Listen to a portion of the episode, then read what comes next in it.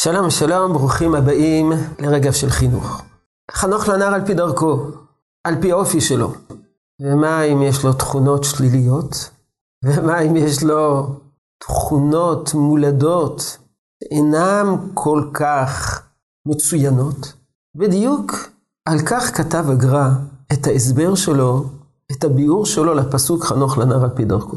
אומר הגר"א, על פי גמרא במסכת שבת, שאדם שנולד במזל מאדים, אדום, הוא יהיה או שוחט, או מוהל, או מקיז דם, או שודד, רוצח.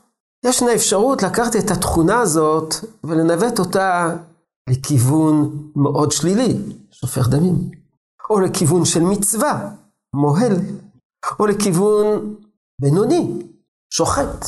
תכונות אופי הן גמישות. וזאת בדיוק עבודתנו החינוכית. לקחת את התכונת אופי הזאת, שהיא גמישה, שאפשר לנתב אותה לכיוון שלילי או לכיוון חיובי, ולנתב אותה, לעודד את הילד לפנות לכיוון חיובי. צריכים להתחשב באופי, לא להיכנע לאופי, אלא לנתב את האופי, לעדן את האופי, למצוא לו אפיקט או אפקט, אספקט מאוד מאוד חיובי. הדגש העיקרי היא, הוא לא לשבור את האופי.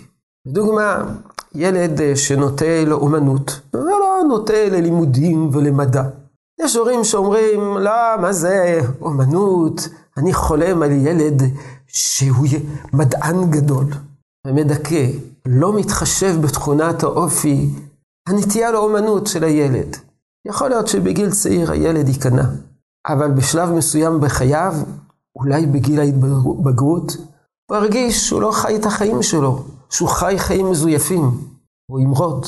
וכשהוא ימרוד, ימרוד על כל הקופה. זאת הכוונה, חנוך לנער על פי דרכו, על פי האופי שלו. האופי הוא משהו גמיש, ניתן לכוון אותו לכיוונים שונים. יהי רצון שתשרה ברכה בעבודתנו החינוכית. שלום שלום.